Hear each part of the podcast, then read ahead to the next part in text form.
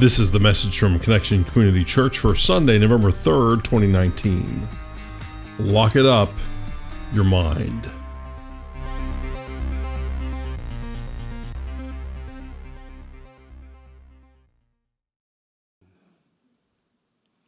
Lock it up. That's our focus for the next four weeks. Taking charge of ourselves, keeping things under control. We've been looking at locking up our mouths, our moods, our money. This morning we're going to look at locking up our minds. Good morning, Connection Church. Thank you so much for joining us. Our mission is to connect people with Jesus and the new life he offers.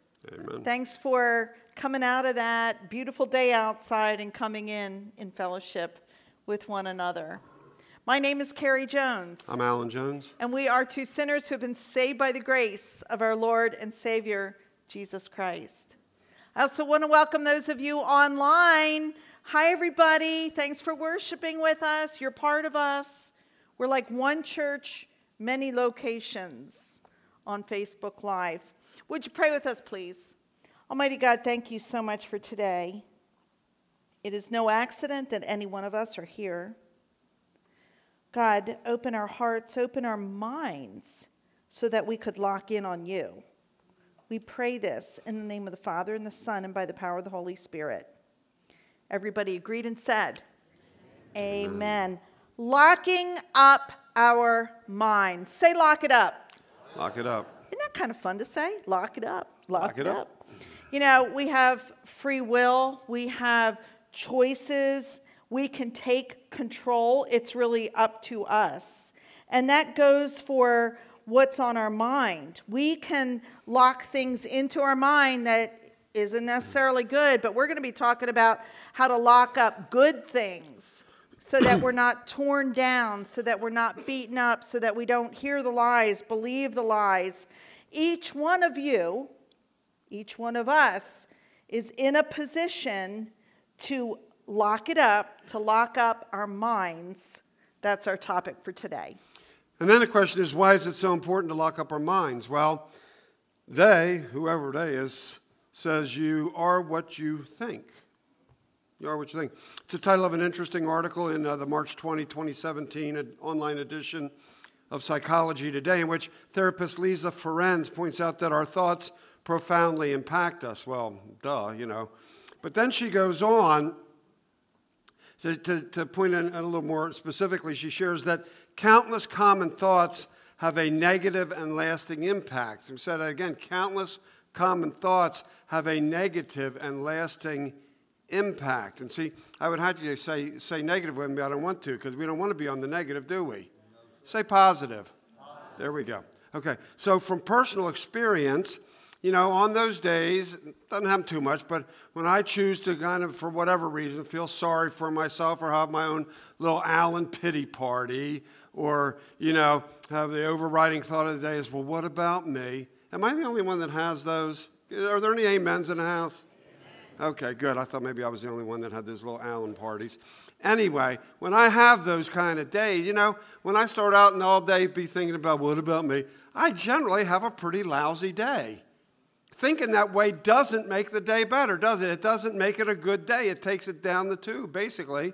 None of them improves my mood. On the other hand, though, when I start the day kind of with an attitude of gratitude, we talked about a couple weeks ago, and, and I'm just thankful for everyone and everything, I pretty much guarantee I'm going to have one great day. You know? You know, we are what we think about, aren't we? Yeah. So at the first service, our daughters were here, and they kind of sit toward the front, and we Well, make one eye was here, one was here. We, we make eye contact, and they started laughing when Alan was talking about having this positive mindset because our four kids, every day they left the house in the morning, heard this same thing. Well, my question after a few years was, Are you ready? Yeah, Dad, we're ready. Because the question, full question is, Are you ready for the greatest day of your life? Yeah, Dad, we're ready. Okay. And why is it the greatest day? Because to, yesterday's a canceled check, tomorrow's a promissory note, today's cash. Spend it wisely. You know, today's the only day we might get. Amen? I mean, the next five minutes might be all we get. We better make sure every minute counts. So I would follow it up with make good choices.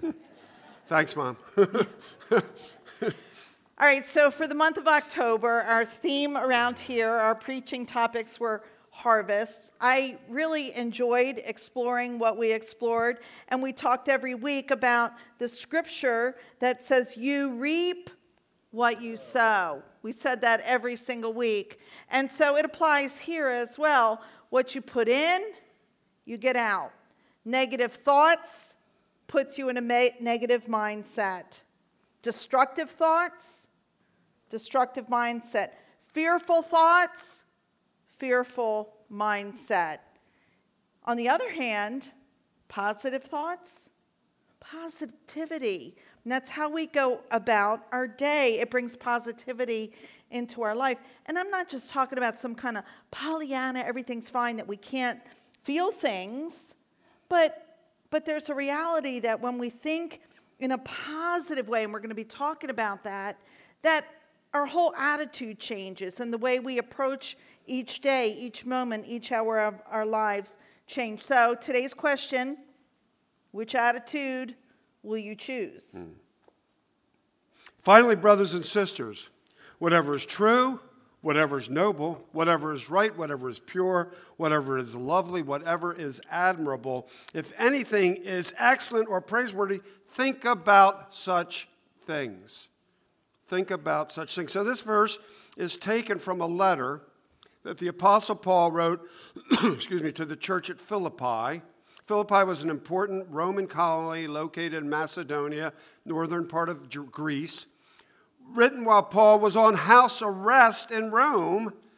So he's confined. I mean, he's, in, he's not in jail, but so to speak, he's in house jail. He has limited mobility thanks to the authorities. And yet, he's writing a pretty positive letter here. I think that's incredible. And his purpose in writing, he has several purposes, but one of the main pur- two of the main purposes of writing this is to give encouragement to the Philippian church to stand firm in the face of persecution and also to celebrate regardless of circumstances. Amen.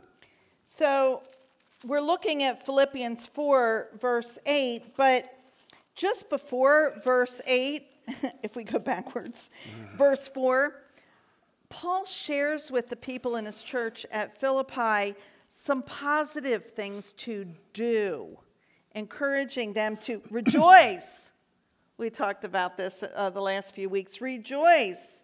Again, I will say rejoice. He really wants to make a point there. Then he says, Do not be anxious about anything, but in everything, by prayer and petition, with what? Thanksgiving. Yeah, we talked about this with um, Thanksgiving reaps contentment. Present your requests to God.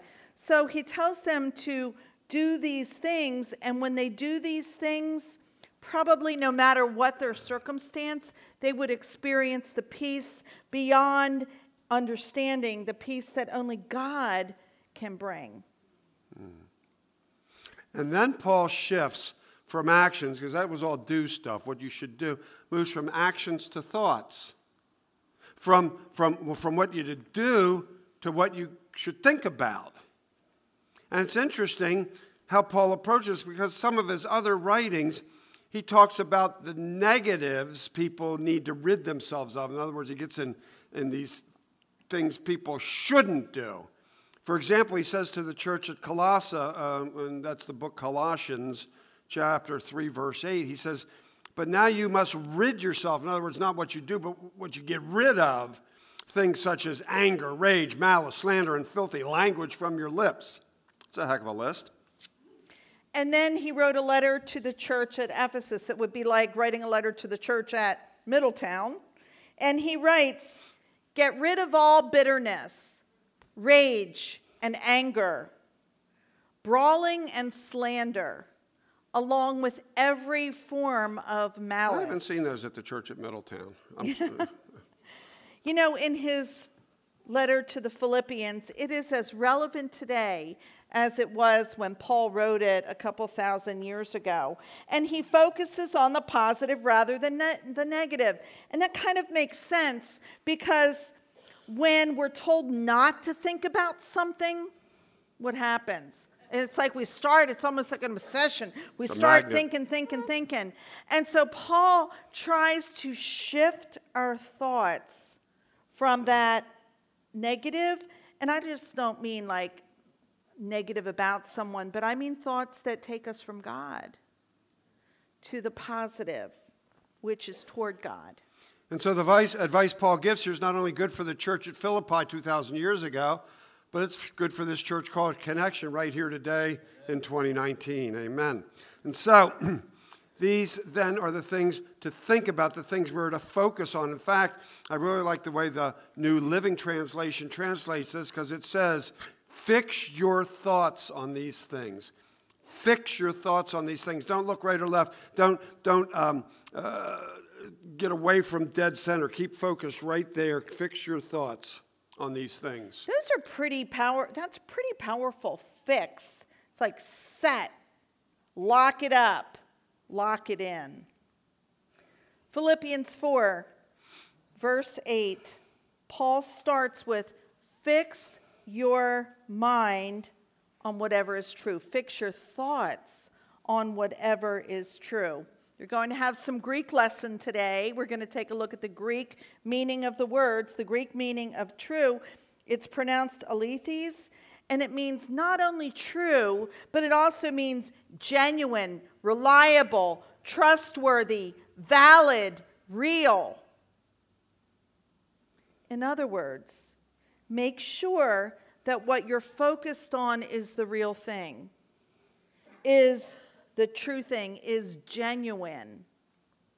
Philippi, where Paul wrote to the congregation there, was in Greece, and in their culture, it was a busy place. It was, you know, very um, city-ish Cosmopolitan. cosmopolitan. And so you can imagine that there were a lot of things that would pull the church people out into one direction or another, and actually, I would say, away from God. And so he was encouraging them to keep their minds fixed on what they know is truth. We talked about truth last week when we um, spoke on study reaps truth. We've got to know what the truth is. That's why we've got to read this book. Got to know what the truth is. We're reminded that Jesus gives us the ultimate scripture. Jesus says, I am the way, I am truth, I am life. Jesus equals truth. He tells it to us. And then Paul moves to fixing your thoughts on what is noble. So, noble means something with fine personal qualities, high moral principles, and ideals. Noble, translated from the Greek sem- semnos, also means worthy of respect. Some of the other versions of Scripture translate this as honorable. And so, what Paul's saying here is to focus on that which is worthy of our honor, which is worthy of our respect, something we place high value on. Don't allow yourself to be thinking about lesser things. Make sure what you're putting your mind on is, is, is worth it, is worthy of your thinking, is honorable. Fix your thoughts on whatever is true, whatever is noble, whatever is right. Translated from the Greek, dikaios, it means right, righteous, upright. So in the New Testament, the second half of the Bible, where this letter is situated, we find that when he uses the word right, he really contextualizes it in the what is right in God's eyes. It's not just what is right, but it is right in God's eyes. That's what righteous is. We're lined up with God, lined up, proper relationship. It's using God's standard as, as where we should be, knowing that we mess up every day, but knowing that that's where we just need to get ever closer, ever closer, ever closer to God's standard, focusing and measuring what we do, what we say, and now we're thinking about what we think in line with God's standard, whatever is right. Hmm. Can you imagine what it'd be like if you got in the habit of, of all day long asking yourself, how is what I'm thinking about lining up with God's standard? Hello. God's truth, like we talked about last week. Are my thoughts in line with God's thoughts, with God's truth? I don't know about you, but my thinking would definitely look a little different. like a lot better, a lot more God centered, Christ centered, Holy Spirit centered, a lot holier, a lot more positive than it does now. How about you? How about you? Focus on, fix your thoughts on whatever is pure. Hmm. Think about purity. Purity is like the essence of something that nothing else is in, you know? Um, spotless, stainless, free from contamination. Our thoughts then should be free of that which pollutes our thoughts. Mm. If you think about a, a, a super clear glass of water, you know, it's, it's nice and clear, and you just put one little drop of food coloring in it. Wow, pollute. Yeah, it would stain, it changes. And so think about your mind in that respect, keeping it free from that which could stain which would lead us away from thoughts that are other than God, unblemished thinking. Mm. And then whatever is lovely. You say lovely, that's kind of that's kind of a strange word, lovely. Well, some translations use the term pleasing. Focus your thoughts then on, on that which brings pleasure. I got to giggle the first con- congregation. They must have different thoughts than you all. but here's the reason they had a little giggle, and we're not talking about sinful pleasure here. We're talking about pure, honorable, right in God's eyes pleasure. And it's interesting that we felt a need to qualify that to what kind of pleasure we're focused on here, but let's face it, we live in a fallen world, don't we? We live in a fallen world in which we are bombarded. We are bombarded with images of pleasure of the flesh as opposed to pleasure of the soul. It's your oh, turn. I was just. I'm going to let you talk about what those pleasures look oh, like. Oh, okay. you know, those things that separate us from God, those things that are on shifting sand instead of the foundation. And, and those things may have some temporary pleasure, but in the end, there's no pleasure at all because we try whatever it is to fill that that hole inside with all kinds of things and even some pleasures that we shouldn't be filling them with and it just leads us ultimately to a place of darkness I don't know. I don't know what it is for you. I know what it is for me. And as Alan said, we are bombarded all the time with things that distract us, incredible distractions. I'm going to tell you that's the enemy trying to distract us from fixing our thoughts on whatever is lovely in God's eyes. And so we're saying, think of those things, fix your eyes on those things that are lovely. Fix your th- thoughts, fix your thoughts on whatever is admirable. Comes from the Greek euph- euphemos, meaning admirable or appealing or praiseworthy. And it's interesting, we get our word euphemism from this. You know what a euphemism is? That's a, that's a nice word for a not so nice word. You know, that's the way you can in, in good company say something that is tough to say, uh, you rather not say. You, you see what I'm saying? It's a substitute word that's less offensive.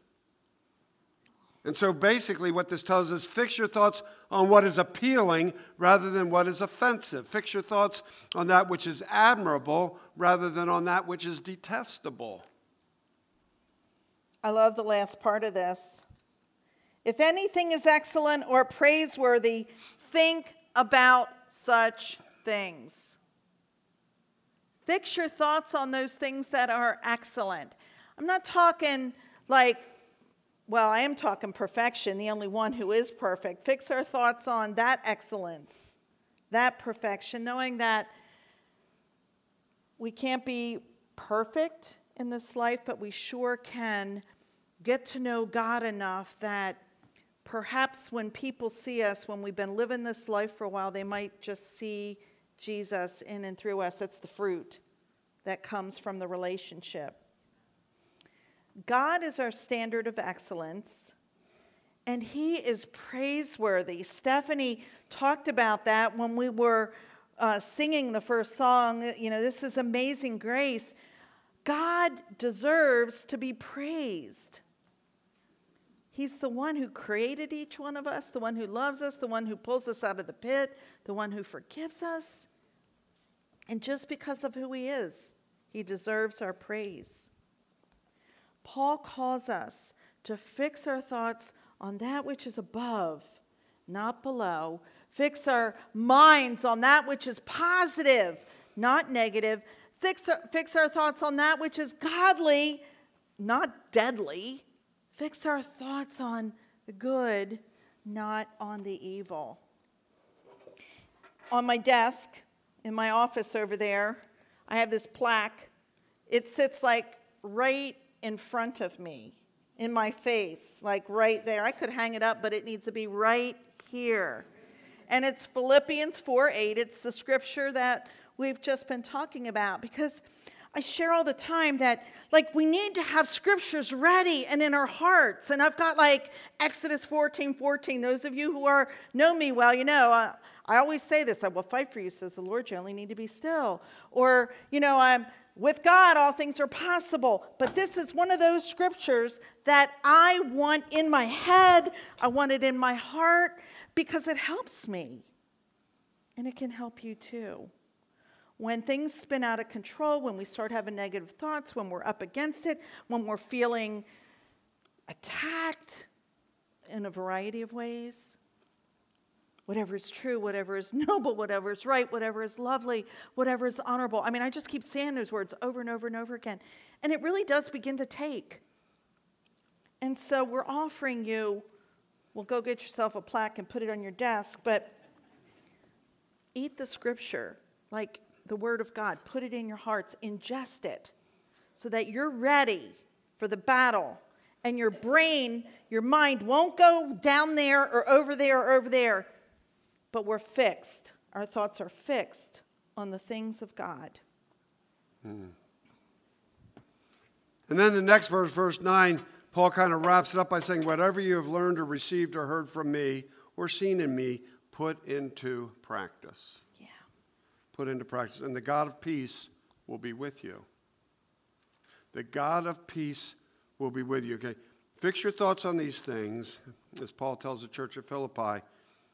And in so doing, he's telling us what you've seen me, what you've heard from me, put into practice. The God of peace will be with you. Nowhere does he say this will be easy. I, I, don't read that here. It's because it's not here. Nowhere does he say this will be easy. And that's because it isn't always so. I say we're in a we're in a culture where we're surrounded by every billboard, TV show, movie, book. I mean, we're surrounded by things that pull us from what we're talking about this morning. It's not easy. It's not easy. Everything pushes us in the opposite direction, surrounded by the negative and the nasty, we're by the polluted and the perverted. It, it just surrounds us. But the excellent and the praiseworthy, that's hard to be seen sometimes, isn't it? It's not easy, but it is possible. And we know it's possible because with God, all things all are things possible. are possible. With God, the peace will be with you. So it is possible.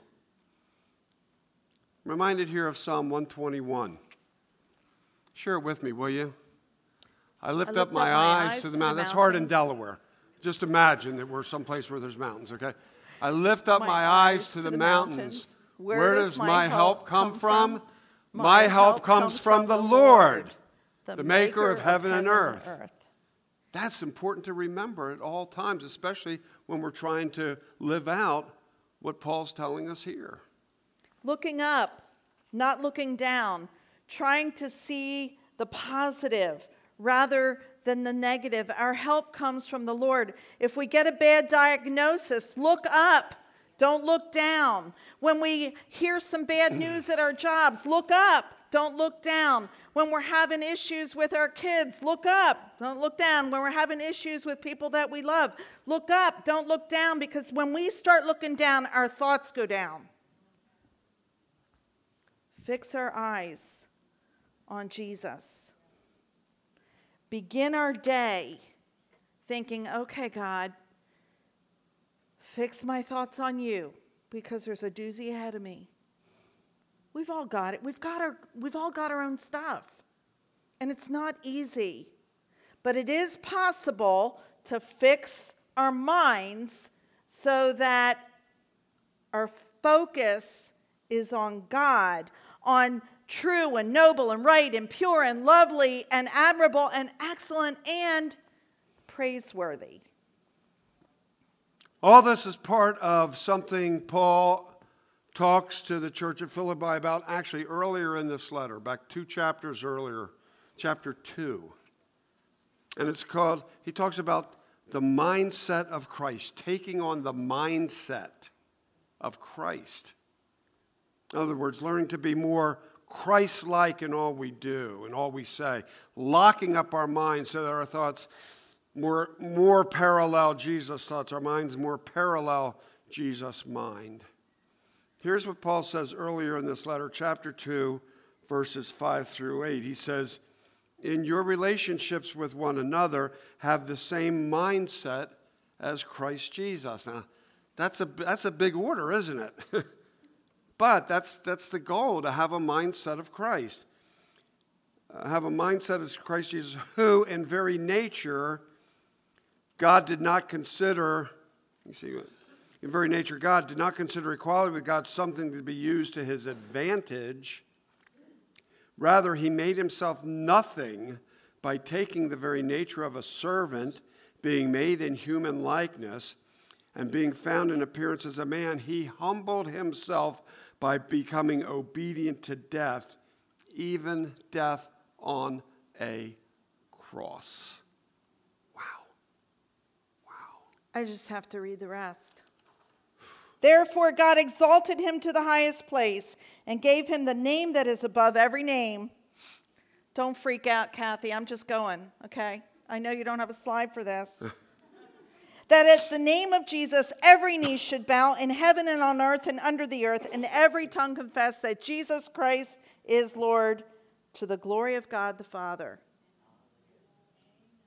Another one of these scriptures we need to put in taken on the very likeness of Christ. I like how this version says your attitude should be the same as that of Christ Jesus.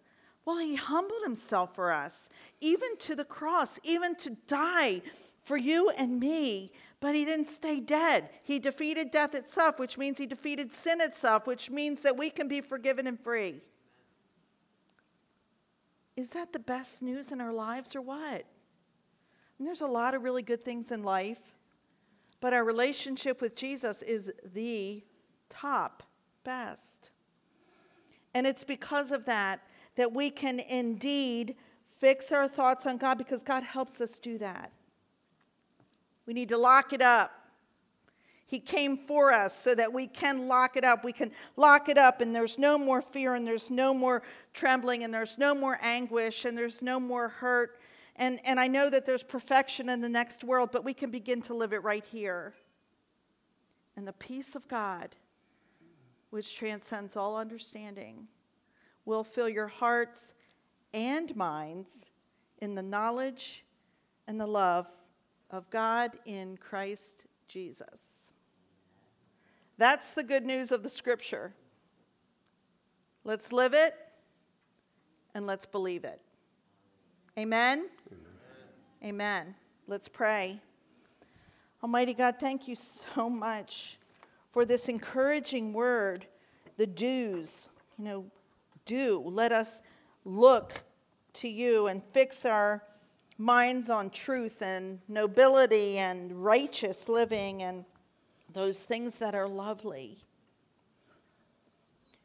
God, thank you that you are excellent and you are worthy of our praise as we have this incredible time together with you, Holy Communion, where you meet us right where we are, and you love us, and you encourage us to take the next step with you. We pray this in the name of the Father and the Son, and by the power of the Holy Spirit. Amen. Amen. Thank you for joining us for our podcast. For more information about Connection Community Church in Middletown, Delaware, please visit our website at justshowup.church. You can also call our church offices at 302 378 7692. Connection Community Church, connecting people with Jesus and the life he offers.